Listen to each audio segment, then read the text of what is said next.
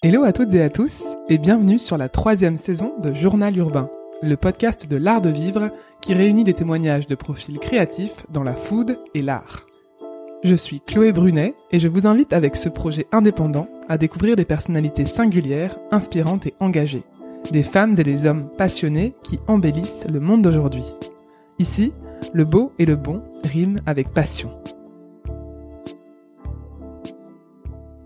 Je suis ravie de vous retrouver pour une troisième saison qui s'annonce riche en rencontres.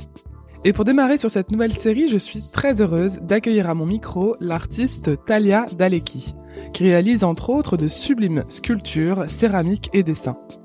Je vous invite d'ailleurs pendant ou après l'écoute de cet épisode à vous rendre sur son compte Instagram ou sur son site internet pour vous plonger dans son univers, formé de courbes, de corps de femmes et de cette sensibilité que vous vous apprêtez à découvrir.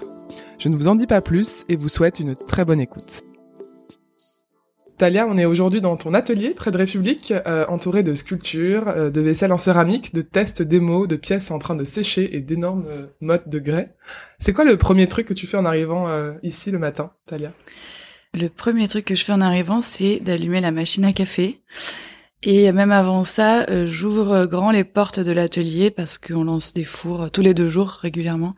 Et en fait, ça fait qu'il fait très très chaud le matin quand on arrive. Et donc du coup, je dois aérer non seulement pour bah, pour qu'il fasse moins chaud et en plus pour que pour que le parce que ça dégage des vapeurs euh, toxiques donc il faut aérer pour euh, pas avoir mal à la tête euh, etc. Alors avant qu'on parle de Talia l'artiste, la sculptrice, comment tu te présentes sans évoquer ta profession Comment te décriraient tes amis?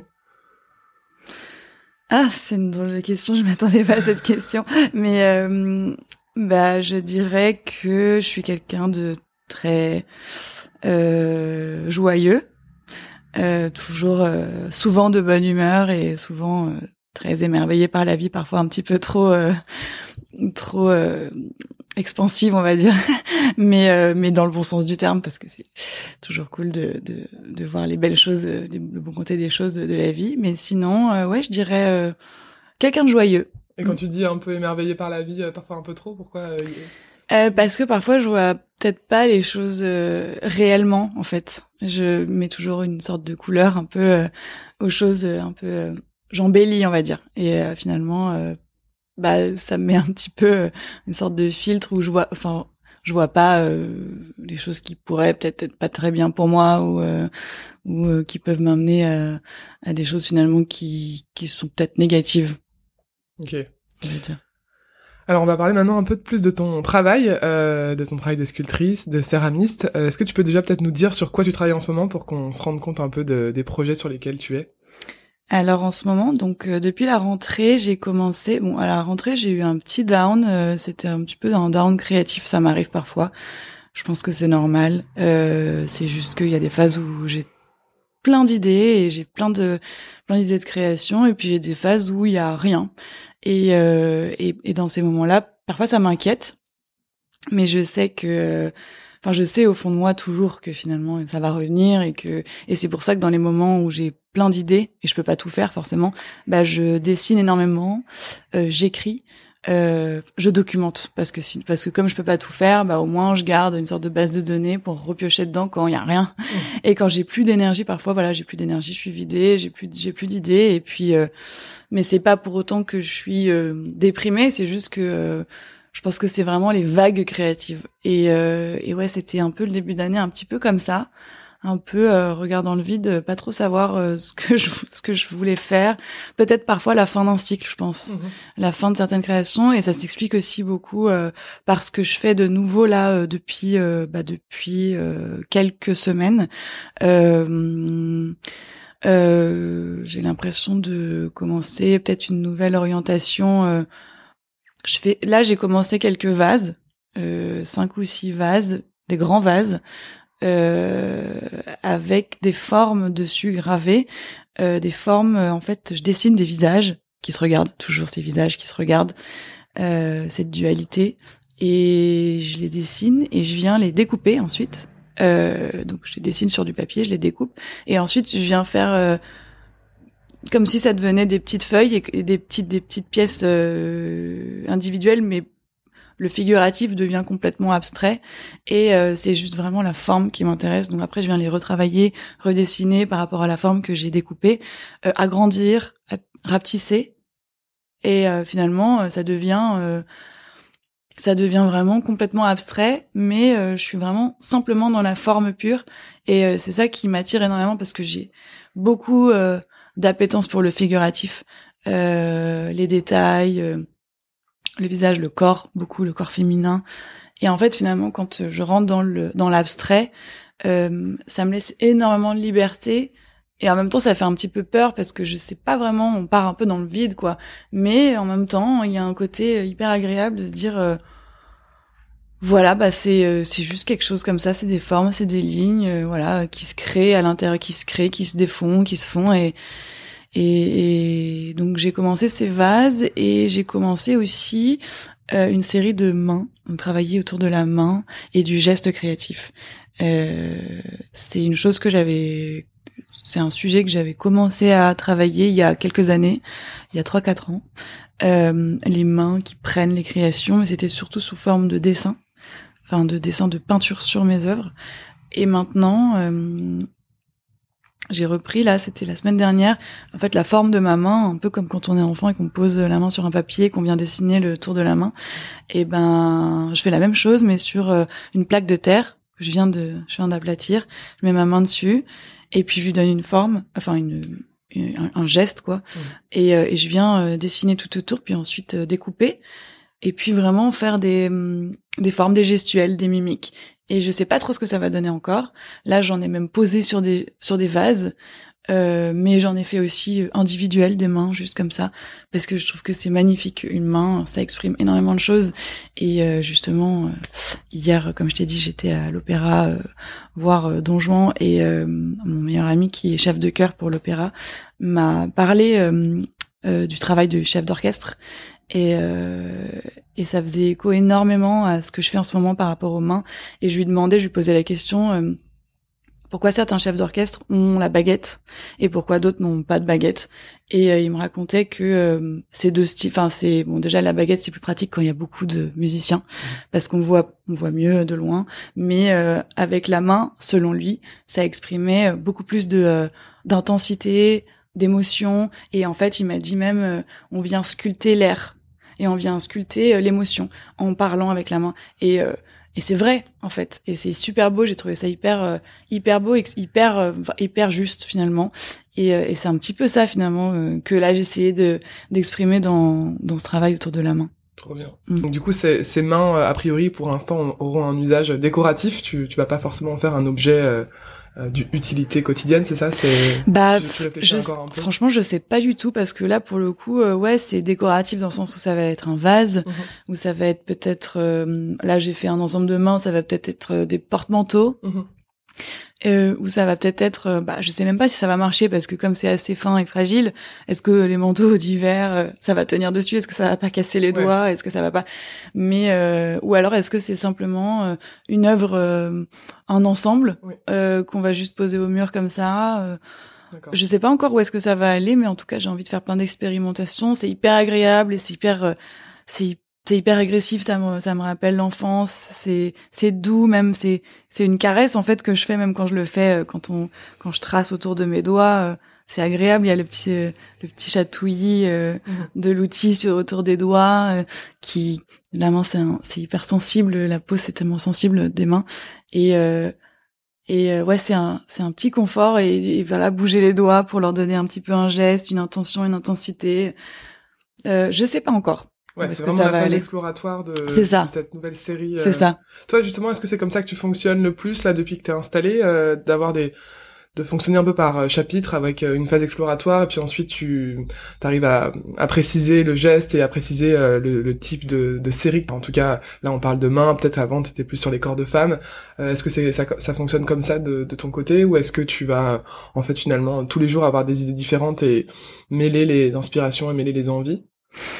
Ça dépend, ça dépend franchement. Euh, la plupart du temps, euh, ça dépend. Je peux avoir des idées euh, comme ça en me baladant dans la rue ou en regardant un musée ou une image que j'ai, une photo que j'ai faite il y a longtemps ou j'en sais rien qui me revient.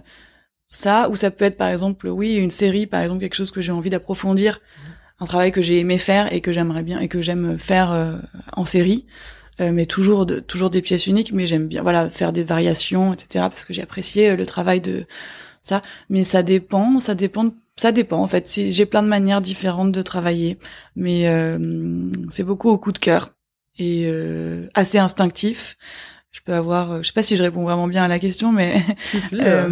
mais c'est vraiment, euh, euh, ça peut être par le dessin aussi, où je vais faire un travail de dessin avant, un vrai travail de dessin avant, que je vais essayer de faire en sculpture, mais qui n'est jamais pareil. Mhm. C'est jamais la même chose. Il se passe toujours des choses, toujours.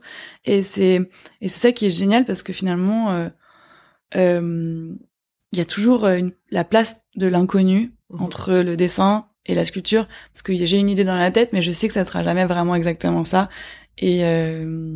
cette part de, de, non choisi justement ça te plaît de ça me plaît énormément. tu choisis pas voilà. 100% du, ça me plaît énormément. Bah par exemple là j'ai fait un vase euh, avec des mains et en fait je, je l'avais imaginé d'une certaine manière assez droit. Et finalement euh, bah les mains se sont un petit peu penchées.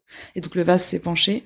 Et j'ai trouvé ça hyper poétique de de, de faire un vase euh, pris par deux mains en coupe avec le vase qui est posé sur les deux mains et en fait, euh, le vase un peu a penché euh, pendant le séchage et j'ai trouvé ça tellement joli et du coup j'ai envie de faire une série de vases penchés. Ah et de... tu réussis à faire la même, la même courbe. Ouais, j'aurais pas trop de mal parce que la terre euh, vraiment bouge et donc du coup je pourrais, enfin ça, ça sera ouais. Mais en tout cas ouais c'est c'est en fait c'est ces petits accidents là qui me guident même parfois et je m'en sers énormément dans ma création.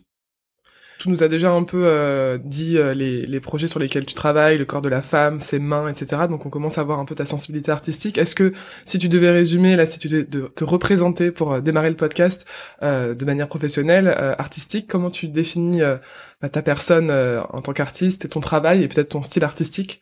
Comment est-ce qu'on résume ça? Je sais que c'est pas forcément évident, mais on va dire que mon travail a commencé beaucoup grâce, euh, grâce, on va dire, à mes, à ce qui s'est passé dans ma vie, euh, euh, de bien, de pas bien. mais finalement, ça m'a amené à transcender un petit peu mes pensées, mes réflexions dans bah, dans la terre et ça a commencé beaucoup par le corps féminin parce que voilà j'ai beaucoup de choses à dire sur sur la femme j'ai beaucoup de choses à dire sur moi ce qui s'est passé sur moi sans forcément dire mais juste faire pour moi, faire, c'est dire aussi, quoi. Pas forcément besoin d'exprimer par par la voix, ça peut être aussi exprimé. Enfin, chacun a sa manière de s'exprimer. Et parfois, il y a des choses que je fais euh, que je même euh, je sais même pas ce que je veux dire mais en fait finalement je le sais euh, en voyant la finalité je, je réalise qu'en fait ah mais c'était ça que je voulais dire en fait.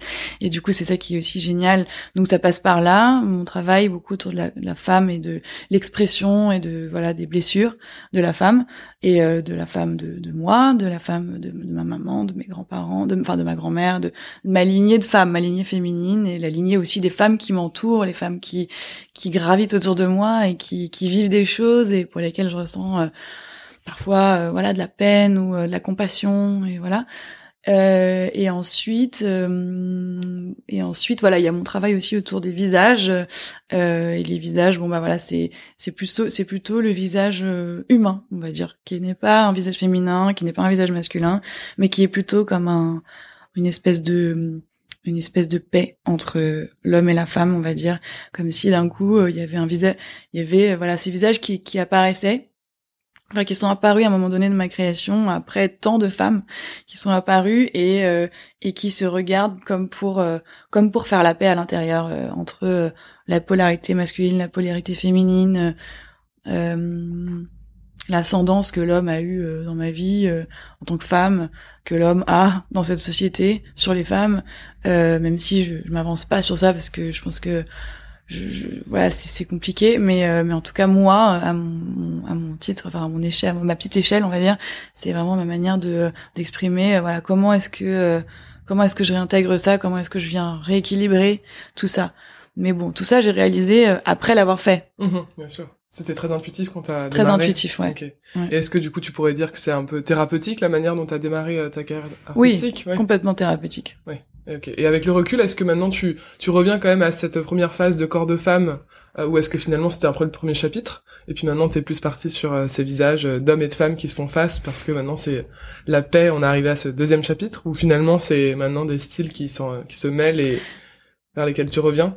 Ben, en fait, ouais, je pense que ouais, je, c'est euh, la dernière option, le style qui se mêle, parce que je pensais à un moment donné que j'avais un petit peu fait le tour euh, du corps de la femme, mais en fait, finalement, j'ai découvert que finalement non. Et je pense que je sais pas si un jour je ferai le tour. Ouais, est-ce, que la thérapie est un jour finie euh, voilà, sur toutes ces blessures et les blessures du, du monde qui nous entoure? Exactement. Voilà, je pense que c'est voilà, on fait tous partie d'une sorte d'engrenage, on fait toutes du coup partie de de voilà de, de ce truc et de voilà de, de nourrir euh, euh, par tout ce qu'on par tout ce qu'on vit par tout ce qu'on fait euh, de nourrir ce monde et du coup je je sais pas si ça sera un jour terminé cette histoire de euh, de, de sculpter le corps de la femme mais en tout cas ouais c'est un c'est parfois j'y reviens parfois j'arrête pendant un certain temps mais en fait c'est assez intuitif donc je le fais quand j'en ai envie quand j'en ai besoin comme si d'un coup bah ah bah tiens, je vais faire une femme, ça va me faire du bien. Enfin, je sais pas, c'est vraiment intuitif, quoi. Ok.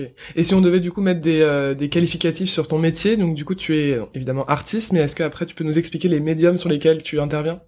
Alors, euh, principalement la céramique, mais ça fait quelque temps que euh, je me penche. Enfin, en fait, j'ai la céramique, c'est c'est assez euh, c'est assez récent, on va dire, parce que ça fait que quelques années que je pratique, on va dire 5-6 ans.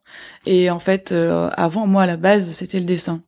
Et j'avais eu un espèce de blocage après les beaux-arts de dessin, j'avais plus, plus du tout à dessiner, j'avais plus du tout à mettre dans l'art en général en fait. Et euh, et c'est revenu même pendant que je faisais de la céramique en fait j'ai redécouvert euh, le dessin mais à travers enfin en tout cas l'expression figurative je l'ai retrouvé j'ai retrouvé à travers euh, à travers le, la céramique et le médium de la terre qui est incroyable.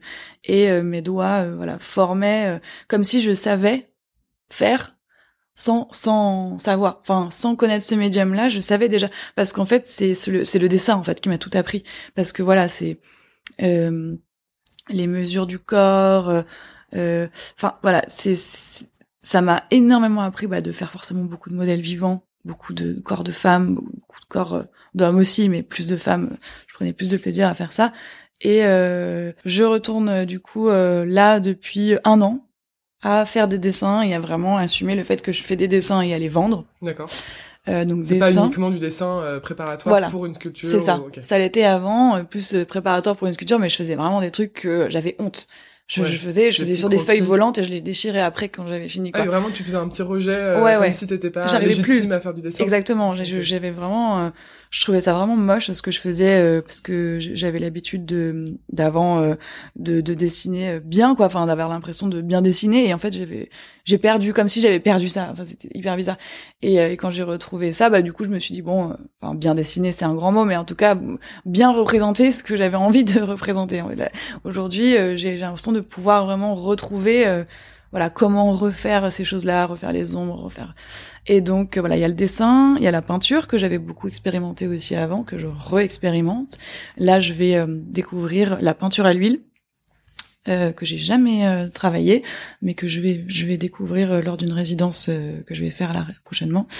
donc en fait, et puis finalement, en fait c'est assez large parce que dans mes dans mes sculptures, il y a des sculptures, par exemple j'ai j'ai j'ai assemblé une sculpture avec trois pièces ensemble et bah dedans il y a une tige en métal, euh, il y a et donc en fait et puis là je fais j'ai des tables avec euh, un plateau en verre. Finalement euh, assez rapidement finalement il y a beaucoup de matériaux qui voilà qui ça c'est j'aime, je suis très curieuse, donc j'ai très envie de découvrir plein de matériaux. Euh, j'ai très envie de découvrir le travail du verre, par exemple. Là, je fais des expérimentations avec euh, du verre fondu euh, dans le four. Voilà, pour l'instant, c'est des expérimentations, mais bon, je suis en train de faire des grosses pièces en prévision de, du résultat de ces expérimentations. Donc, j'espère que ces, ces expérimentations vont, vont, vont être concluantes parce que les grosses pièces que j'ai envie de faire, elles sont vraiment en lien avec ça et ce verre fondu, cette pâte de verre qui fond dans le four et qui se et qui, qui se fusionne avec la Terre. Et, euh, et c'est magnifique. Et, du coup, comment euh, t'as démarré cette expérimentation? C'est c'est par une erreur de, de cuisson que t'as eu l'idée ou est-ce que euh, C'est parce que je sais plus vraiment. Euh, c'est parce que j'avais vu un jour, euh, je crois, je crois que c'est quelqu'un qui avait fait fondre dans un atelier que j'avais fait des, des petits tessons de verre pilé genre euh, par exemple une bouteille de Perrier je crois un truc comme ça pour faire un test euh, dans un petit bol.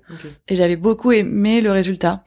Et euh, et du coup euh, je sais, ça m'est resté sans que pour autant je le fasse et en fait euh, du coup là j'ai testé avec des billes que j'avais euh, chez moi de- quand j'étais Ah, petite les, que j'ai les fameuses billes du collège, les ça? fameuses billes que j'avais euh, non plutôt au primaire Ah, ok. oui, c'est vrai, non, je passe au collège. je passe au primaire, oui, les calots. Et Voilà, les- exactement, les petites billes et tout. Et ça, j'ai, toujours eu une passion incroyable pour les billes. Et je- en plus, euh, mais je suis dégoûtée parce que je les ai toutes, je sais pas ce que j'en ai fait, je pense que je les ai données. Parce que j'allais dire, génération Hermès. 90, a priori, on a tous un bon mais petit oui, stock chez mais j'avais un énorme stock, je suis dégoûtée. Donc, euh, appel à toutes les personnes qui ont des billes et qui veulent s'en débarrasser. Mais, euh, mais du coup, ouais, j'en ai trouvé là sur le bon coin, euh, bah, justement, euh, avant-hier. Et je suis allée les chercher pour faire des expérimentations. D'autres, du coup. Donc tu les que- poses au fond d'une pièce de céramique dans le four quand tu mets ta pièce à cuire. Voilà. Et en fait, le problème, c'est que comme ça, bah, ça, ça fond. euh, il faut que la pièce soit creuse. Enfin, il faut. Je peux pas faire. euh, Enfin, ça peut pas être sur une surface euh, verticale. Il Ouais. faut que ça, absolument que ça soit sur une surface horizontale et euh, qu'il y ait un rebord pour que ça tienne. Oui, parce que sinon ça coule vraiment à l'infini. Sinon, ça coule dans le four. Ouais, voilà. Ok. Donc du coup, euh, ça fond quoi, comme de l'eau. Mhm. Et en fait. euh, C'est pas comme un cookie où il y a un moment, il ça- il y a une limite. Non, ouais, voilà, c'est pas comme un cookie. L'image, J'adore. Mais euh, Chacun son référence. ça me plaît. Et euh, et donc là, du coup, j'ai essayé de penser à ça, aux contraintes. En fait, il y a, ça, y a ces contraintes là, mais j'ai quand même vraiment envie de travailler ça. Donc les c'est donc euh, les contraintes sont ça. Et donc du coup là, dans mes formes que je viens gratter, en fait, je viens gratter la terre, enfin sculpter, enlever. Enfin, je fais des plaques de terre. J'enlève, je fais des formes et j'enlève comme du haut relief. On, on gratte euh, l'intérieur. Euh, donc du coup pour faire une forme concave et euh, je vais essayer de poser ces verres à l'intérieur pour voir si la bille ou si le verre prend toute la surface de cette cavité, on va dire que j'ai créée. Et euh, voilà, on verra ce que ça donne. Trop bien. Hâte de voir ça, ok. Moi aussi, tu posteras ça, j'imagine, sur, euh, Ouais. sur tes réseaux. euh, Carrément. pour qu'on voit ça. Trop bien. complètement. Si on revient un peu maintenant au, au corps de la femme, est-ce que tu peux peut-être revenir un peu sur comment a démarré cette série? Qu'est-ce qui, euh, toi, quel a été ton processus créatif euh, pour euh, démarrer euh, ces, euh, ces bustes de femmes, euh, ces, euh, ces formes de, de fesses, euh, ces, euh, ces formes de poitrine, etc. Qu'est-ce qui, euh, quelle a été la première idée qui t'a traversé l'esprit pour lancer euh, cette série et qui a un peu lancé aussi, j'imagine, euh, un peu euh, par ailleurs ton ta carrière d'artiste Bah c'est drôle parce que euh, ça a pas du tout commencé par des, des femmes en fait. Euh, ça a enfin la céramique. C'est sûr que c'est la céramique qui m'a aidé à me lancer en tant qu'artiste. Mais ça, mais ça a pas commencé par des femmes. Ça a commencé par des formes que j'ai jamais montrées. Euh, c'est des formes euh, coralliennes, un petit peu euh, marines. Ok. Je faisais beaucoup de sortes de coraux, des choses un peu, euh, sortes de coraux fantasmagoriques, euh, à la Dali un peu, et euh, des formes sous-marines quoi, qu'on trouve vraiment, enfin qu'on pourrait imaginer complètement sous l'eau. Et ça m'a toujours euh, un peu fasciné ce qu'on peut trouver sous l'eau, alors que ça me fait peur, vraiment très très peur. d'être- Le milieu sous-marin me fait très peur et en même temps me fascine. Euh, genre euh, vraiment quand je suis sur un bateau au milieu de la mer et que je saute, euh, j'ai du mal euh, toute seule à, à pas flipper euh, si j'ai pas un masque et un tuba à regarder vraiment. Mais je sais pas, j'ai cette cette attirance euh, pour ce monde sous-marin. Et donc j'ai commencé par ça. Et en fait j'ai commencé par ça. Et puis il s'est créé, il s'est passé des choses euh, où euh, il y avait des formes humaines dans ces coraux, des formes de même un moment en forme de phallus, euh, des formes de, de vulve, de, de fesses, euh, d'orifices humains. Et je me suis dit, mais je sais pas, en fait, c'était pas vraiment pensé, mais c'était très, vraiment, je me laissais aller complètement dans la création à mes débuts, euh, enfin, aujourd'hui aussi, mais vraiment, c'était, euh, ok, je me lâche, parce qu'avant, quand j'étais au Beaux-Arts, j'étais beaucoup trop dans la pensée, dans la réflexion, dans Mhm. qu'est-ce qu'on va faire, on écrit avant, etc. Et là, c'était vraiment fais-toi plaisir, quoi. Juste kiffe et euh, sors ce que t'as envie de faire et juste profite de la texture de la terre et puis vois où est-ce que ça t'amène. Et c'est ça qui était génial. Et en fait, euh, ça a commencé par ça et ensuite j'ai fait des sortes de formes de corps, de corps un peu émergés, des des parties du corps de femmes émergées de l'eau, comme si par exemple euh, une femme qui nage Mhm. et il y a son épaule qui sort de l'eau ou euh, par exemple son genou j'ai fait un genou tout seul ou euh, ou juste par exemple une, la- une partie de la fesse qui sort de l'eau euh, des membres un petit peu euh, qui sortent de l'eau, mais des membres, voilà. Et je faisais donc des parties du corps, un peu comme une femme démembrée. Aujourd'hui, je fais encore des parties. C'est un peu différent, mais finalement, ça se rejoint quand même. Euh, on peut, ouais, le corps morcelé. Et donc, c'est rigolo parce qu'en y réfléchissant maintenant, enfin, j'y ai un peu réfléchi depuis le temps. C'est, ça a commencé dans le monde sous-marin, mhm. sous la mer. Ensuite, ça, ça a commencé à grandir, ça, ça a évolué, ça c'est remonté vers la surface, mais pas complètement. Et euh, donc c'était un petit peu des parties émergées, euh, un peu timides presque. Euh, et puis ensuite, voilà, c'est vraiment sorti de l'eau et voilà faire vraiment émerger la femme entière, enfin pas entière forcément parce que du coup je faisais pas les têtes. Oui, c'est quelque chose de particulier chez toi. Tu fais aucune tête. Ouais, bah, je fais les têtes, mais séparément. tu fais jamais un corps entier de femme en céramique. Non. Mais c'est volontaire ou c'est C'est pas volontaire. C'est vraiment ça se passe comme ça quoi. J'ai ouais. Et, euh, et donc du coup voilà, c'est c'est voilà, ça, il s'est passé ça et puis euh, et puis voilà, il y a eu des émergences des émergences de corps et il y avait j'avais même fait des têtes à l'époque, je faisais des têtes aussi, mais seule. Et même des têtes qui sortaient de l'eau avec des cheveux mouillés et tout. Vraiment euh, mais vraiment séparer le corps de la de la tête quoi. Oui, à partir du moment en plus où tu fais euh, le rapport avec euh, la mer ou l'eau, euh, tu peux pas voir le corps entier a priori, sinon t'es plus dans l'eau. C'est ça, exactement, exactement. Voilà. Mais mais voilà comment ça a commencé. D'accord. Ok. Et il me semble que tu pratiques une technique particulière de modelage, puisque tu fais du coup du modelage. on se parle aussi de corps, évidemment. Tu fais pas un corps en, tour pour les personnes qui connaissent un peu le, le, monde de la céramique et, et de la poterie, etc. donc toi, tu pratiques le modelage. A la technique du colombin. Est-ce que tu peux nous, nous en dire un peu plus euh, Qu'est-ce que c'est la technique Colomba et, et, euh, en quoi ça, ça te sert pour tes, pour tes œuvres? Alors, euh, entre autres, parce que j'utilise aussi la technique de la plaque, mhm. qui me sert. C'est des différentes techniques qui permettent de faire différentes choses, mais euh, souvent j'ai combine les deux. Euh, en gros, la technique du colombin, c'est pour créer une grande une grande pièce en général. On, fait ça. c'est des des boudins de terre. On forme des boudins de terre euh, qu'on met les uns sur les autres comme des petits serpents. Euh, mais en fait, faut réfléchir comme si c'était une imprimante 3D. Tu vois, une imprimante 3D, ça, ça part de la base jusqu'en haut. Et en gros, c'est un peu le même principe, sauf que c'est à la mano, quoi. Mhm.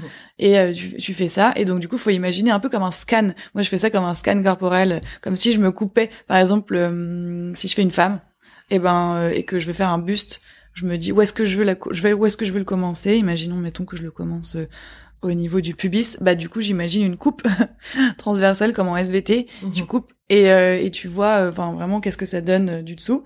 Et en fait, tu commences par ça et ensuite tu montes et ça monte comme une imprimante 3D, mais à la main. D'accord. C'est une technique quand même que tu utilises fréquemment pour dès que tu veux faire une, une œuvre. une œuvre assez grande 3D et, et solide. Ouais. C'est plus, c'est facile. Enfin, c'est vraiment le le colomban, c'est une technique qui permet de faire des œuvres assez solides euh, et qui tiennent bien euh, malgré les, les coups. Est-ce que tu as des modèles, des, personnalités qui t'inspirent euh, au quotidien, que ce soit dans, le monde de l'art, dans tes proches ou, en dehors du monde de l'art? Est-ce qu'il y a des voilà des, personnes que tu suis ou que alors qui, qui sont vivantes ou, pas hein, qui sont euh, qui pourraient euh, qualifier aussi le, le monde dans lequel tu évolues euh, et le la patte artistique qui t'inspire bah, en gros j'ai ouais il y a plusieurs choses. Il y a il y a dans le monde de l'art moi je vraiment je comme je me considère comme une artiste pluridisciplinaire je pour moi tout est art évidemment pas pour moi pas que pour moi mais bon en tout cas je suis très inspirée par beaucoup de choses dans l'art la musique peut m'inspirer énormément, la musique classique. Euh, le piano, beaucoup. Je rentre en quand euh, j'écoute de la musique classique. Tu travailles en musique justement Ouais, ouais, complètement. Je travaille en musique, je travaille en podcast. J'écoute des podcasts. et, euh, et ouais, ça dépend de mon mood, mais énormément en musique. Mais beaucoup de musique classique. Très important. Euh, beaucoup, je sais pas, mais en tout cas, ouais, je dirais, enfin, je dirais, ça, ça prend de la place, quoi. Ouais, j'aime beaucoup et ça me, ça me met dans un état de concentration qui est qui est très agréable et vraiment de productivité. Euh, je, suis très productive quand j'écoute de la musique classique. Ouais, bah, le fait aussi qu'il n'y ait pas de parole, je pense, euh, oui, c'est aide ça. énormément. C'est ça, ça déconcentre pas et puis ça mène dans une espèce de transe un peu mhm. euh, que j'aime beaucoup, assez pure finalement. Euh, mais parfois, la musique peut me déconcentrer quand, par exemple, je sais pas vraiment ce que je veux faire. Mhm. Il faut que tu aies le silence. Il faut que j'ai le silence pour voilà. Et puis ensuite, quand je me lance, bah j'allume et puis j'y vais quoi. il y a la musique, et ensuite, voilà, toutes les formes d'art. Il va y avoir la mode, la mode, par exemple, Elsa Schiaparelli, euh, c'est une créatrice de mode dont il y avait l'exposition d'ailleurs cette année. Incroyable travail autour du vêtement, mais autour du corps aussi beaucoup. Euh, beaucoup de sculptures, enfin beaucoup de sculptures non, mais beaucoup de, de choses sculptées, des bijoux sculptés. Euh, euh, euh voilà, pour moi c'est un art aussi de s'habiller vraiment. C'est c'est c'est ça peut être magnifique quelqu'un qui est habillé de manière voilà c'est c'est un spectacle quoi. Ça, j'aime beaucoup. Euh, les dessins d'art, les dessins de, les dessins d'art, les dessins de mode aussi, mhm. les croquis. J'aime beaucoup les croquis de femmes de mode. C'est, je trouve ça très, très euh, droit au but, quoi. Vraiment, le geste, le geste rapide et précis euh, me fascine beaucoup. Ensuite, euh, voilà, bah dans mes inspirations, j'ai beaucoup, bon, évidemment, euh, Cocteau, euh, tout son travail, euh, Matisse. Euh, ensuite, euh, j'aime. j'ai découvert récemment une designer, une designeuse, designeuse on dit. Maintenant, on va dire. On va dire designeuse. C'est accepté par l'Académie française. qui s'appelle Judy Kensley McKee, qui est une designeuse américaine qui crée des meubles en forme d'animaux, euh, mais un mobilier animaux un petit peu étiré, un petit peu fantasmagorique. J'aime beaucoup le surréalisme. Mhm. Dali, euh, énormément, euh, m'a énormément inspiré, m'a énormément fait rêver quand j'étais petite, euh, parce que mes parents, voilà, ils avaient un bouquin et je sais pas quand j'aimais énormément l'ouvrir et me, plonger dedans et être dans ces tableaux et me dire mais j'ai jamais compris, enfin je comprenais pas et je me disais mais en fait c'est beau aussi de pas comprendre et de juste être là dans ce monde un peu fou et euh, ce personnage un peu fou et drôle. Et euh, voilà. Euh, ensuite, la danse. La danse, très important la danse. J'adore danser déjà. Je danse toute seule. Je danse en soirée. Je danse, bah, du coup, grâce à la musique. Je, enfin, j'aime danser en musique.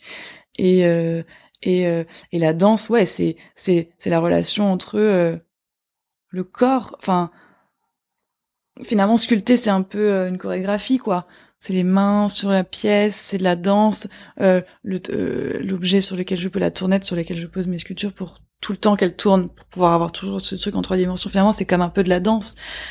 Euh, faut toujours regarder euh, tout autour de, de, la sculpture pour pour vraiment se rendre compte de ce qu'on fait au fur et à mesure de, de, de ce qu'on crée. Donc ouais, la danse c'est très important pour moi. Bah, Pina Bausch, euh, beaucoup d'émotions euh, sur le travail de de cette euh, de cette femme et euh, ensuite quoi d'autre? Voilà entre autres bien, c'est déjà pas mal. En tout cas, il y, y, a un grand lien dans tout ce que tu dis avec le corps. Hein, ouais, ouais, c'est ça. Complètement. Ça, on le ressent. Alors peut-être pas Dali, mais quoi ah oui, je pense Dali quand même. Il y a quand même du corps. Hein, mais ah oui, il y a quand même beaucoup, de corps. Beaucoup plus réaliste que oui. que la danse. Ou, ouais, ouais, bien sûr. Et alors, tu tu parlais tout à l'heure de tu as, mentionné plusieurs fois les beaux-arts donc tu as étudié aux beaux-arts de Reims ouais. euh, est-ce que tu aurais pu imaginer euh, la vie que tu mènes aujourd'hui quand tu étais euh, aux beaux-arts étudiante et que tu démarrais euh, tes études? J'ai énormément de mal à me projeter dans l'avenir donc du coup aucune idée. Enfin vraiment quand j'étais aux beaux-arts je me disais mais qu'est-ce que je vais faire? Et en plus tout le monde me disait mais attends mais artiste tu vas être artiste vraiment mais c'est comment tu vas vivre etc et tout. Et j'ai toujours eu un petit peu euh, le truc où je me dis bon bah mes parents m'ont fait énormément confiance, donc euh, je pense que j'ai ce truc en moi un peu assez fort de me dire euh, j'y arriverai. Donc me faire confiance, énorme truc cool que j'ai et que du coup qui me permet de surmonter des, moments un peu difficiles en tant qu'artiste parce que c'est pas facile parfois, mais mais mais vraiment j'avais vraiment aucune idée de ce que j'allais faire quand j'étais dans cette école. Et puis en plus, même à un moment, j'ai même cru que j'allais arrêter complètement. Mais euh... à quoi t'aspirais à l'époque quand tu as quand t'as démarré ces études euh, aux Beaux Arts Qu'est-ce que tu te disais? Au début, je pensais que au début, je pensais que je voulais faire du design, euh, donc des objets, euh, des objets du quotidien. Et finalement, j'en fais aujourd'hui. Mhm. Donc en fait, finalement, je pense qu'il y a un lien entre design. De toute façon, il y a un lien entre design et art, j'en suis sûre. Et je veux, je veux mettre ce lien-là parce que pour moi, euh, l'art, euh, c'est, c'est un peu partout, quoi. C'est tout, en fait. c'est pas juste dans une expo, dans, un musée. C'est pas ça, quoi. L'art, il est partout. Il est dans les, dans les petits gestes du quotidien, dans, euh, dans, marcher dans la rue, dans regarder les gens, dans écouter. Il est partout. Donc, du coup, euh, euh, je savais pas trop où j'allais quand, quand j'y allais, mais je savais que je voulais faire expérimenter, surtout expérimenter. C'était, j'étais jeune quoi. Enfin, on est jeune quand on est en école, donc euh, c'était plutôt vraiment expérimenter à mort et ensuite voir euh, qu'est-ce qui se passe. Euh, est-ce qu'il y a quelque chose qui prend le dessus ou pas Mais je savais pas. D'accord. Et après, comme tu dis, tes parents t'ont donné confiance pour que tu puisses faire ces études et justement que tu cette phase exploratoire sans. C'est assez chouette de se dire aussi, bah tu démarres des études sans savoir ce qui va en, advenir euh, dans 3, 4, 5 ans. Bon, évidemment, plein de gens sont dans cette situation-là, mais on a tous un peu l'idée de se dire euh, dans quoi je me projette. Ouais. Toi, t'es, t'es, dans quel contexte t'as grandi? Est-ce que ta famille était dans le milieu artistique? Oui, euh, mon papa, il est auteur-compositeur, guitariste. Euh, donc j'ai euh, j'ai tout s'explique du coup avec la musique. ouais, c'est clair.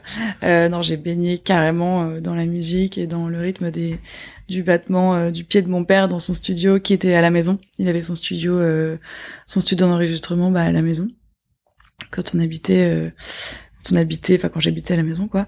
Et et donc mon papa ouais musicien et ma maman, euh, ma maman, euh, elle a, elle a, elle bossait avant, avant de m'avoir, et puis après, elle, occupée de moi, elle, voilà, et puis elle faisait parfois des voix euh, pour mon père, parfois des petits boulots et tout, mais, mais ouais. Mm. Donc, du coup, quand, quand tu leur as proposé d'aller aux Beaux Arts, pour eux, c'était pas un, un, métier à risque. Enfin, en tout cas, ils se sont, ils t'ont poussé là-dedans. en tout cas, ils ont, ouais, ils ont été encourageants, mais moi, j'étais plus stressée qu'eux. Hein. Enfin, moi vraiment, euh, quand euh, moi je voulais pas du tout être artiste, j'avais trop peur d'être artiste parce que, enfin, quand j'étais au lycée, je me disais même euh, collège, lycée, en collège peut-être plus, je voulais faire un truc safe, genre, on m'appelle, je voulais être, je voulais bosser dans un bureau, un, un open space et avoir mon petit salaire tous les mois et être, genre, rentrer chez moi à telle heure, me lever à telle heure. Je voulais vraiment quelque chose de carré, avoir un, parce que bon, forcément, mon papa artiste, ma maman qui bossait pas trop. Euh, les revenus c'était pas tous les jours facile. On... Donc du coup voilà, on a beaucoup fait euh, la récup. Et donc du coup je me suis dit bon, hein, j'aimerais bien quand même euh, pas galérer à payer mon loyer comme comme comme quand parfois avec mes parents c'était le cas ou que c'était un peu un une source de stress aussi ou machin. Et donc du coup je, je voulais quelque chose de safe. Et finalement bah voilà, tout l'inverse. Qu'est-ce qui s'est passé entre le collège et le, le début des beaux-arts Franchement, bah en fait, je pense que ouais, mes parents m'ont quand même, ont quand même, euh, ont quand même vu un peu la fibre. Euh, enfin, vu la fibre. Il y a aussi, euh, voilà, ils ont, ils ont créé la fibre parce que ma mère aussi est hyper. elle est pas artiste, mais elle est très, elle est très sensible. Et elle m'a mis un crayon dans les mains. La plus première chose que j'ai tenue, c'était presque un crayon et que j'ai, voilà, découvert des couleurs, découvert des formes et tout ça. Et donc, elle m'a beaucoup poussé à à découvrir le monde par euh, la création. Voilà. Et donc du coup, euh... et donc voilà. Et alors, qu'est-ce que tu retiens de, de ces années aux Beaux Arts Si là maintenant avec un peu de recul, ça fait quand même euh, plusieurs années que t'en es sorti. Et... Euh... Est-ce que c'est ben, un bon souvenir? C'est un souvenir un peu mitigé parce que je suis contente de l'avoir fait, mais j'ai dû me barrer pour pour être contente de l'avoir fait parce que j'étais vraiment au bout de la troisième année, je me disais vraiment mais en fait, euh, enfin ça m'a trop stressée en fait parce que je sais pas, j'avais vraiment cette espèce de truc euh, non non mais Talia, il faut que tu ce que tu fais c'est un peu trop décoratif, joli entre guillemets, euh, faut que tu sois plus conceptuel, plus machin, plus ceci plus là et en fait ça m'a complètement coupé de de ce que j'avais vraiment envie de créer. Et c'est pour ça que retrouver la terre au final, enfin retrouver découvrir ce médium-là, bien des années plus tard, et eh ben ça m'a euh, libérée parce que j'avais pas cette injonction des profs qui voulaient, je sais pas, ça me plaisait pas du tout ce truc-là euh, de euh, conceptualiser, de faire quelque chose parce que il fallait, je sais pas, c'est comme ça que j'ai ressenti les choses et, et c'est pour ça que je suis partie. D'accord. Toi, t'avais la sensation Beaux Arts qu'on te demandait limite d'avoir le le produit fini en tête avant de commencer à le créer sans intuition. Ouais. En fait, le, la notion du conceptuel m'a un peu énervé, je pense. Et euh, et ma, ma, c'était pas du tout, euh, je trouve. Euh, ça a pas du tout boosté ma créativité, quoi. Enfin, pas ma production créative, on va dire, parce que j'écrivais énormément à ce moment-là et je réfléchissais beaucoup. C'était beaucoup de l'introspection, je pense, plus. Et je faisais beaucoup de d'installation, on va dire, euh, installation, donc avec plein de médiums différents, des projections vidéo, des, des sculptures, des pièces. Mais euh, c'était plutôt dans la réflexion. Et aujourd'hui, la réflexion vient après. Voilà, c'est beaucoup mieux. Je préfère. Et donc la, céramique, c'est pas quelque chose que tu as découvert euh, pendant les beaux arts. Non, non. C'est quelque chose qui après qu'on t'a pas appris. Ouais, Non, ouais. Et alors donc du coup, tu, tu tu pars des beaux-arts euh, et tu pars voyager. Mm. Euh, tu pars euh, pendant un an en Asie et en Australie. Euh, Qu'est-ce que ce voyage t'a apporté? La liberté. La liberté de vivre, le découvrir qu'en fait, quand on veut faire quelque chose, eh ben, et qu'on se, on se donne les moyens et on les fait. Et c'est génial et c'est trop beau et c'est être loin aussi de tous les toutes les choses qui sont source de problèmes au quotidien. Au final, euh, la petite fuite que j'ai fait pendant un an, parce que je suis revenue et au bout d'un moment, faut revenir quoi, parce que sinon, mais euh, mais m'a fait tellement de bien. je me je suis devenue je suis devenue une femme libre quoi, vraiment. C'était un chapitre dont tu avais vraiment besoin ah pour euh, tourner la page euh, Clairement. de tes études. Clairement. Et j'ai pas fait du tout, du tout d'art. J'ai pas dessiné. J'ai pas, j'ai rien fait. J'ai juste découvert la vie en fait. J'ai découvert la vie. J'ai voyagé. J'ai, j'étais seule. J'étais pas seule. J'ai découvert des gens, l'humain, la beauté de du voyage, des choses. Découvrir en fait vraiment. Euh, ouais, c'est la liberté en fait. Sensation de liberté incroyable que j'ai ressentie qui restera toute ma vie en moi, quoi, mais que je retrouverai jamais parce que c'était unique en fait. Quand je suis arrivée, euh, je me rappelle très bien euh, le taxi que j'ai pris quand je suis arrivée. Euh, je suis arrivée à Melbourne en Australie. Après, je sais pas combien d'heures de vol, une escale et tout ça. T'arrives et en fait, t'es tellement loin de tout. Et t'es là, mais en fait, comme si tu renaissais en fait, comme si c'était une nouvelle vie et je sais pas une sensation dans le cœur un peu qui, oh, c'était beau, c'était trop beau. Ouais, personne te connaît, tu peux redémarrer d'où tu veux et faire ce que tu veux. Ouais, c'est ça. Et c'est quoi ton plus beau souvenir euh, de, de cette année euh, à vadrouiller? Euh, Il y en a énormément des beaux souvenirs, mais je pense que c'était peut-être les moments, bah là, ce qui me vient tout de suite, c'est peut-être les moments de où on m'a recueilli.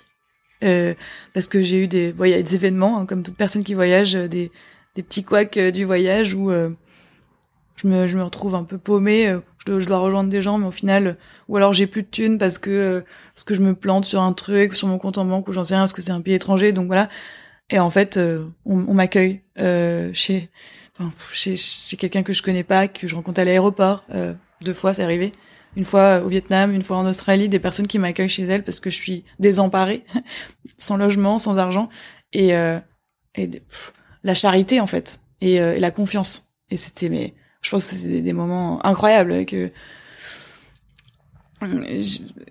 c'est c'est ça m'émerveille quoi de la vie. Je me dis mais oui enfin en fait c'est tellement beau. Il y a des gens tellement ouverts et tellement grands de cœur que ça fait du bien quoi. Ouais c'est la générosité de des, rencontres comme ça euh, du voyage ouais. Ouais et alors tu reviens quand même un moment à Paris comme tu dis euh, et tu travailles pendant deux ans dans un restaurant Ouais. Pourquoi, euh, pourquoi ce souhait de, de la gastronomie euh, Est-ce que à l'époque t'envisageais une carrière dans, dans ce milieu-là euh, C'est quoi ton lien avec la food?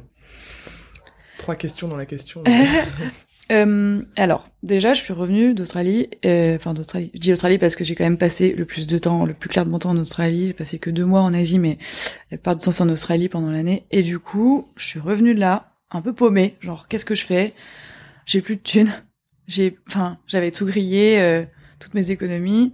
Je suis revenue un peu euh, sans le sou et euh, en mode bon bah j'ai voyagé pendant un an, c'était génial, j'ai rencontré des gens super et tout, mais maintenant bon bah faut reprendre la vie quoi, la vie normale et et me servir de toutes ces expériences de débrouille aussi. Je pense que ça m'a énormément forgé ces expériences de débrouille que j'ai que j'ai et donc du coup ce qui s'est passé c'est que je me suis dit comme à plein de moments de ma vie quand je sais plus trop quoi faire, euh, qu'est-ce que t'aimes Et donc du coup, je me suis dit bon, j'adore manger, j'adore la gastronomie, euh, j'ai une passion totale pour la gastronomie, euh, je vis pour manger littéralement.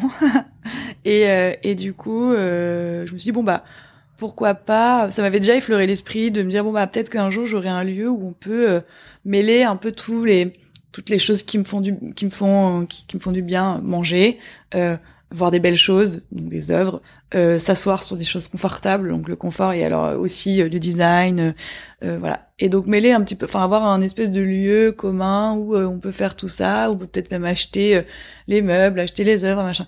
Maintenant, ça existe ces, ces choses-là, mais à l'époque, c'était il y a je sais pas 15 ans. Euh, j'avais vraiment envie de faire un truc comme ça. Donc je me suis dit bah peut-être on va commencer par le début, le commencement.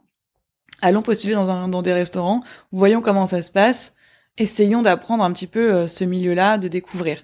Et donc du coup, euh, voilà, je me suis baladée dans Paris euh, en regardant, en, avec un CV un peu vide, et, et du coup, je suis allée, un peu, un peu au culot dans les restos que je, qui me semblaient cool. Genre je passais devant, je regardais un petit peu sur mon téléphone, sur internet je regardais le menu, puis je me disais bon, est-ce que c'est local, est-ce que c'est bien, est-ce que c'est joli, est-ce qu'on se sent bien et tout. Et voilà, je rentrais dans les restos qui me faisaient kiffer et euh, et je posais, je posais, je posais mon CV en disant bon bah voilà. Euh, je rentre d'Australie, euh, j'aimerais bien découvrir le milieu de la restauration, je connais pas, mais par contre je suis très motivée, euh, j'aimerais ouvrir mon truc, enfin j'expliquais un petit peu le topo. Euh, Est-ce que vous êtes prêt pour me former, m'apprendre? Moi je suis hyper motivée et tout ça. Il y a quelques restos qui m'ont pris, euh, ça s'est pas hyper bien passé pour moi, mais euh, mais finalement voilà, je suis partie, partie, partie. Puis finalement, je suis tombée sur un resto euh, pour lequel j'ai bossé pendant deux ans. C'était un resto qui n'existe plus maintenant, qui était à Opéra, une brasserie un peu haut de gamme. et j'ai découvert ce milieu incroyable de la restauration que j'ai adoré. Enfin, j'ai adoré travailler dans ce milieu-là, même si c'est hyper fatigant. Mmh. euh, euh, et que je me suis rendu compte euh, que finalement c'était pas mon truc. Mais ça m'a formé encore plus. Euh, on va dire je suis arrivée en mode euh, la femme libre. Je suis arrivée d'Australie. Et là c'était euh, plus enfin là je suis arrivée d'Australie un peu la femme libre très sensible, on va dire, et, et, et ça m'a carrément forgé de bosser dans la restauration parce que j'ai beaucoup pleuré, je me suis beaucoup fait euh, engueuler, euh, je me suis, enfin les clients, voilà, c'était, c'est dur, hein, franchement c'est dur, euh, mais ça m'a vraiment formé. C'est presque du théâtre en fait au bout d'un moment. C'est de l'acting, faire rêver les gens aussi, être sûr de soi. Ça m'a appris énormément de choses.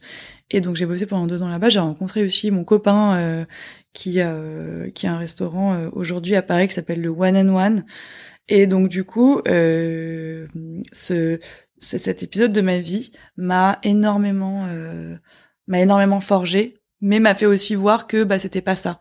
Mais euh, mais mais mais en tout cas euh, c'était génial. En tout cas, c'était une étape nécessaire voilà. dans ton parcours euh, Complètement de, de créer cette carapace que tu avais peut-être pas quand tu es revenu d'Australie. C'est ça. Et justement d'avoir confiance en toi, même si tes parents t'avaient donné cette confiance euh, au début de tes études, mais euh, tu avais peut-être besoin en effet de cette étape, de ce tremplin pour. Euh, ouais, de me faire confiance moi et pas que ce soit quelqu'un d'autre qui qui me mette la confiance. C'était plus ok maintenant moi. ouais. Et alors du coup, c'est à ce moment-là qu'on arrive euh, enfin au domaine artistique. Ouais. Euh, donc du coup, tu lâches euh, ce, ce, projet de restaurant. Par quoi t'as démarré pour pour te lancer et pour arriver là où tu en es aujourd'hui, céramiste, sculptrice? Quelles ont été les étapes? Eh ben, les étapes, c'était donc euh, de au début je voulais continuer un petit peu la resto euh, à mi-temps et voilà. mais en fait ça me fatiguait trop. Donc euh, j'ai complètement arrêté comme je t'ai dit. Et ensuite je me suis pris enfin j'avais le chômage pendant deux ans. Et j'ai pris la première année pour vraiment redécouvrir tout ce qui enfin plein de choses autour de l'art. Donc du coup je me suis dit bon allez Talia pareil qu'est-ce que t'aimes? Donc euh, j'avais envie de retourner à l'art, donc je me suis dit bon bah. Ça faisait quand même trois ans que entre ton voyage et les deux ans de restauration que tu faisais plus du tout d'art. Plus du tout, plus du... ouais. Et t'as senti aussi ce besoin, j'imagine, de sortir de la food pour euh, retrouver euh, ta passion première? C'est ça, ouais. Ouais, j'ai j'ai senti le... c'était le moment quoi. C'était le moment du retour. Bon allez, ok. En fait, en fait peut-être que j'en ai besoin quoi. Et donc du coup ouais, je suis retournée à, à ça, mais je savais pas trop par quoi commencer. Et euh, donc du coup, j'ai pris plein de cours j'ai pris plein de cours différents. Donc des cours de donc, de sculpture, hein, sans grande surprise. Donc je faisais des cours de sculpture le mercredi après-midi entre 15h et 19h. Et euh, donc pendant un an. Et ensuite j'ai pris aussi des cours de modèle vivant, refaire un petit peu de dessin. J'ai pris, euh, j'ai fait de la, de la danse thérapie, parce que ouais, l'expression du corps très importante pour moi, comme je t'ai dit aussi. Des cours d'écriture j'ai fait de la sophro aussi. J'ai fait plein de trucs et euh, en me disant, euh, Tu t'es refait une petite euh, une petite année d'études quoi, comme euh, les beaux arts, mais avec Exactement. les cours que tu voulais. Quoi. Voilà, avec ce que je choisissais, comme si je faisais ma petite euh, ma petite ma petite école à moi, l'école de Talia. Qu'est-ce que j'ai envie de faire? Et donc du coup, bon, alors et en fait, ce qui s'est passé, c'est que ce qui a pris le dessus, c'était carrément la sculpture, quoi. Ouais. Donc, que tu découvrais pour la première fois. Que je découvrais pour la première fois. Enfin, j'en ai fait, mais quand j'avais 5 ans. Oui. Mais bon. Est-ce que ça compte? Oui, Est-ce que ça compte? Ça compte peut-être. Mais mais en tout cas, ouais, j'ai découvert j'ai découvert la sculpture à ce moment-là et je me suis dit bon allez, euh, donc il s'est passé cette année-là, et c'est à la fin de cette année-là où je me suis dit bon allez allez, je fais que de la, je fais que ça. Et à ce moment-là, il y a un atelier qui a ouvert à Paris, qui s'appelle Clé Atelier, qui a ouvert euh, et qui proposait des, euh, enfin qui propose toujours d'ailleurs, des résidences euh, où tu peux passer en gros 60, je crois que c'était 60 heures par mois. et tu viens et t'as une pratique, enfin faut que t'aies une pratique autonome et je me sentais assez autonome après un an de cours pour euh, pour faire ça. Donc du coup, bah, j'ai commencé vraiment euh, là, en fait, euh, à faire de la, la, création. Puis ensuite, une rencontre en emmenant une autre, on m'a proposé d'être prof. Euh, euh, à la mine, c'est un atelier euh, qui est tenu par Claudia Coville. C'est une artiste designeuse qui fait des super belles créations que j'ai rencontré du coup chez Clay, qui m'a proposé d'être prof chez elle avec elle. Donc j'ai fait ça pendant un temps. Et ensuite, j'ai trouvé mon propre atelier euh, où je suis aujourd'hui. Trop bien. Et comment comment c'est maintenant là que tu as un peu de recul justement euh, sur euh, maintenant tu, donc tu gères vraiment une entreprise à toi toute seule avec toutes les créations que tu fais et les cours que tu donnes. Comment c'est de gérer son entreprise individuelle quand on est artiste? Comment on fait? Parce que t'as pas été en école pour gérer son entreprise. Euh, t'as été en école d'art. Après, bon, t'as été à l'école de la vie. Je pense qu'il y a du bon sens aussi dans tout ça, mais c'est quoi tes, quelles ont été un peu tes craintes au début, puis comment tu t'es dépatouillé de tous ces sujets euh, de gestion Franchement, c'est hyper dur. c'est hyper dur de tout gérer. J'aime beaucoup, et euh, ça m'a aussi donné plein de, ça m'a donné des opportunités euh, de découverte sur moi-même, parce que j'ai découvert que je savais faire des choses que je pensais pas savoir faire, genre par exemple prendre des photos de mes pièces, genre par exemple communiquer, parler de moi, me mettre en avant. Euh... Ouais, fait partie du, du package, euh, même si t'en as pas envie, mais t'es un peu euh, obligé d'eux et c'est une casquette supplémentaire, quoi. Carrément. Bah, je l'aurais pas fait si j'en avais pas envie, mhm. mais je et ça me j'aime bien. Enfin, vraiment. Et puis, je trouve ça cool que les gens puissent voir euh, l'artiste qui fait. Euh, je trouve que c'est ça donne vraiment une dimension plus proche de l'œuvre finalement. Et euh, mais c'est dur, hein. C'est dur. Je, je, j'arrive parfois pas. En fait, il y a des moments où je fais l'autruche et je fais que mes créations et je sais que j'ai des tonnes de trucs à faire euh, à côté que j'ai pas du temps de faire, de l'admin, des gens à qui je dois répondre et tout ça. Mais euh, quand je suis dans ces périodes créatives, j'ai du mal à me mettre à à tout ce qui est le side le dark side. Euh. le dark side de l'admin. ouais, c'est ça. Mais euh, mais bon, je pense que l'admin, euh, franchement, c'est c'est quand même rare les gens qui aiment ça, je crois. c'est c'est quand même. Enfin bon, faut être quelqu'un d'organisé, je pense. Et moi, je suis pas du tout organisée, même si même si j'essaie de le devenir et je pense que je change là-dessus et, et, un petit peu un petit peu chaque jour. Mais mais ouais, c'est ça demande beaucoup beaucoup d'organisation. Et euh, aujourd'hui, je suis beaucoup, alors même si je suis complètement bordélique, mais je suis beaucoup plus organisée que à mes débuts, et je suis obligée de toute façon. En fait, c'est, je suis obligée. Et quel conseil tu donnerais à un, à un artiste justement qui démarre euh, sa carrière et qui sait pas par où commencer euh, pour gérer euh, tout ce, que dont, ce dont tu parles, pas juste la création, mais tous les à côté? Oh. Maintenant que tu as un peu plus de recul et peut-être euh, que tu as trouvé des, des rituels, une routine en tant qu'artiste, puis en tant que chef d'entreprise, qu'est-ce que tu dirais? Chef d'entreprise, j'adore. De ton entreprise Ouais. Euh, bah, en fait, je dirais euh, la meilleure école, c'est de rater, hmm. de d'échouer et de se rendre compte. De, en fait, on apprend tellement en ratant, en se plantant. Il n'y a pas vraiment de secret. En fait, c'est vraiment il faut faire. Il faut faire au maximum, euh, parler aux gens, euh, de parler de soi, parce qu'en fait, c'est en parlant de, de soi euh, qu'on découvre aussi un peu qui on est et euh, j'avais beaucoup, j'étais très timide avant de parler de moi, très réservée et tout ça, malgré le fait que mes parents à chaque fois ils parlent de moi, ils disent ouais, alors Talia machin, euh, regarde c'est ma fille qui fait ci qui fait ça, t'es là genre tu deviens toute rouge et tout. Et alors qu'en fait euh, maintenant j'ai compris que c'est en parlant, qu'en fait on crée des connexions avec les gens et que les gens parlent après et en fait, c'est comme ça que ça se passe. C'est, en fait, c'est un peu du bluff la vie. Parfois, il faut, euh, voilà, il faut expérimenter, il faut se rater, il faut se planter, rebondir, ne pas le prendre personnellement, ne pas prendre les choses pour acquis, se dire que tout est mouvant, tout est changeant. C'est pas parce qu'un jour on fait quelque chose et que ça marche pas que le lendemain on le fait et que ça va pas fonctionner cette fois-là. Donc, euh, expérimenter au maximum euh, que ce soit dans la création, mais aussi dans, dans la vie en général, quoi. Hmm. Être curieux. Génial. On retient le conseil en tout cas, et je pense que la l'expérience de restauration n'y est pas pour rien. Quand tu parlais là d'acting et de se présenter, c'est quelque chose de pas évident du tout de, en société, euh, pouvoir euh, tu vois, un cocktail, un vernissage, et dire c'est ça. ce que tu fais dans la vie, Talia, et là tu dois convaincre aussi bah les gens et ton auditoire pour qu'ils viennent voir ce que tu fais. Carrément, carrément. C'est c'est c'est pas c'est pas anodin parce que mon expérience de de serveuse, ouais, je l'ai vraiment prise comme euh, quelque chose de euh, ouais c'est vraiment de l'acting l'acting euh.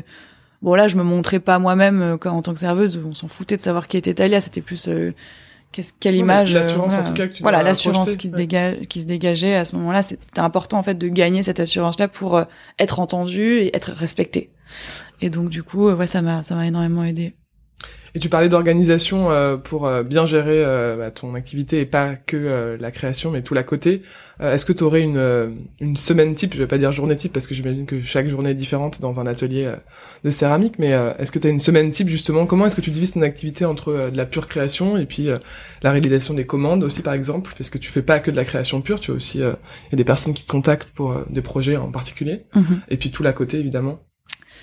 Aujourd'hui, j'essaye de faire une fois par semaine, euh, un jour par semaine, euh, d'être sur mon ordi. Euh, vraiment, et de faire tous les trucs euh, liés à l'ordi, répondre à des trucs et tout. Mais sinon, euh, bah, sinon c'est beaucoup atelier tous les jours. Après, une fois par semaine, je, je dis ça, mais au final, je fais plutôt enfin c'est quand même un peu plus rare mais bon après c'est souvent quand ça s'accumule que ça s'accumule. Idéalement ça serait bien que je prenne au moins une demi-journée par semaine pour faire tout ce qui est euh, tout ce qui tout ce qui touche pas à la à la création on va dire. Euh, il y a beaucoup euh, dans ma semaine de temps de photographie. Enfin beaucoup. Quand mes pièces sont prêtes je prends du temps et surtout quand il y a de la belle lumière à l'atelier quand il y a du soleil etc je prends du temps pour mettre mes pièces en scène, enfin en scène, faire un shooting quoi. Euh, et puis, enfin c'est après un shooting, je dis ça, mais on est à l'atelier. Hein, mm. J'ai acheté un fond, je prends avec mon iPhone, je suis entre deux, accroupie, machin, en train de m'allonger sur le dans l'atelier, toute pleine de poussière et tout ça. Mais mais voilà, il y a un moment de, où c'est important parce qu'il faut que, bah pour vendre, il faut pouvoir avoir des photos de des pièces qui sont terminées. Euh, et les mettre sur Insta, du coup, ce qui est mon premier moyen de visibilité. Et il euh, y a ça, il y a ouais les moments de création, euh, donc création où, où, je viens faire les faire les choses en céramique, en dessin, en peinture, et euh, et les moments de réflexion avant la création, donc juste les sketchs un petit peu. Mhm. oui, donc toute la partie croquis, dessin, de un peu d'exploration avant de, de, te lancer dans une nouvelle série. Exactement. Justement, qui va te servir peut-être pour une prochaine pièce. Ouais. Et qui reste au chaud quelques Exactement. jours ou quelques semaines. Exactement. Et il y a aussi euh, mes cours, euh, enfin mon cours de la semaine le mardi soir, euh, qui rythme aussi ma semaine. Bien sûr, ok. Ben écoute, c'était passionnant. On va terminer cette interview, Talia, si tu veux bien, par les bonnes adresses, puisqu'avec Journal Urbain, j'aime bien aussi découvrir mes invités par leur goût en matière de food et d'art, qui sont les deux thématiques du podcast. Donc, est-ce que tu aurais des bonnes adresses à nous partager dans cette thématique, euh, là où est-ce qu'on peut te retrouver euh, le week-end ou, euh, ou pas? Bah alors déjà il y a bon bah forcément je vais vous parler du restaurant de mon copain qui s'appelle le One and One qui fait principalement des burgers gourmets délicieux. Moi je suis très très fan de burgers et c'est vraiment des très très bons burgers et puis on peut aussi trouver mes œuvres là-bas forcément.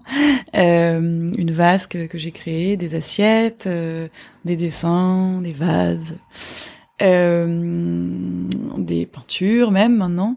J'ai fait une peinture d'ailleurs sur, sur, sur, sur un tissu pour lui. C'est un restaurant euh, à quatre mains. C'est un restaurant à quatre mains, ouais. Et euh, ensuite, qu'est-ce qu'il y a comme bonne adresse aussi? J'avais... Euh...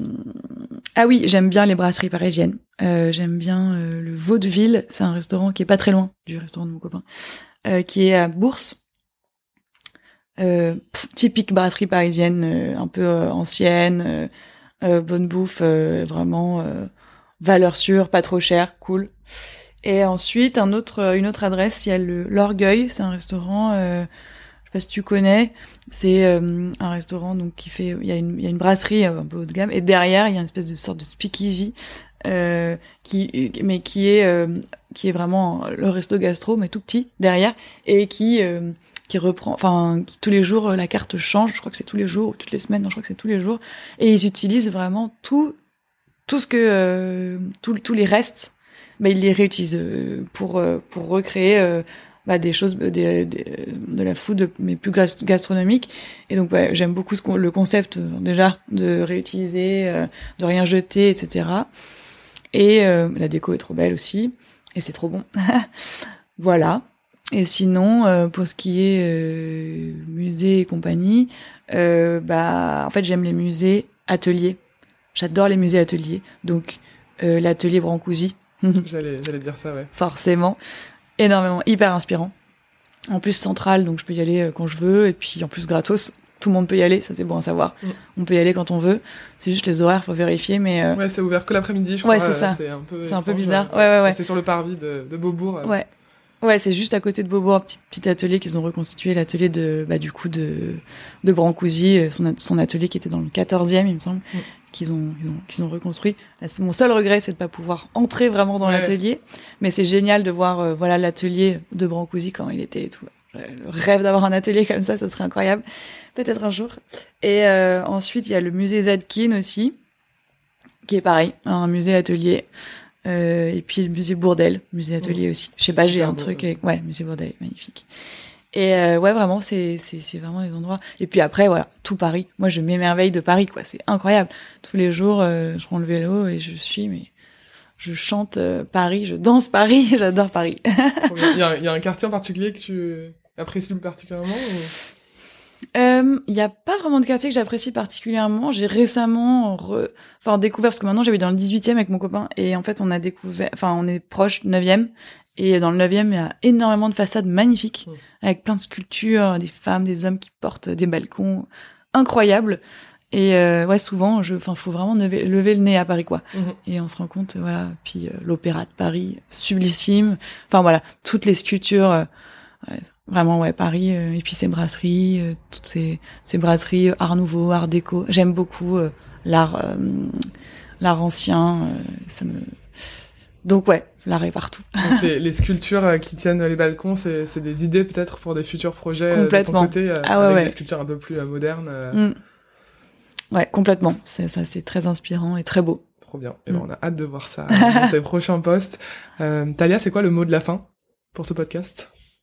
Bah de créer, essayer de, de toujours euh, être un petit peu créateur de votre vie, même si vous n'êtes pas forcément artiste, parce que c'est un grand mot après, mais euh, mais euh, si vous pouvez toujours essayer d'être un petit peu créateur de votre vie, ne serait-ce que ne serait-ce que de juste apprécier un moment en regardant une création, c'est aussi euh, rêver et donc il se passe des choses dans la tête qui font créer des choses, créer des idées.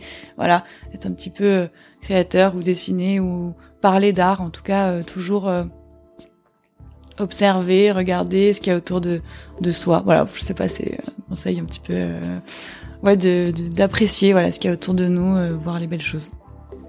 merci beaucoup Talia Daleki et à très bientôt. À bientôt, merci Chloé.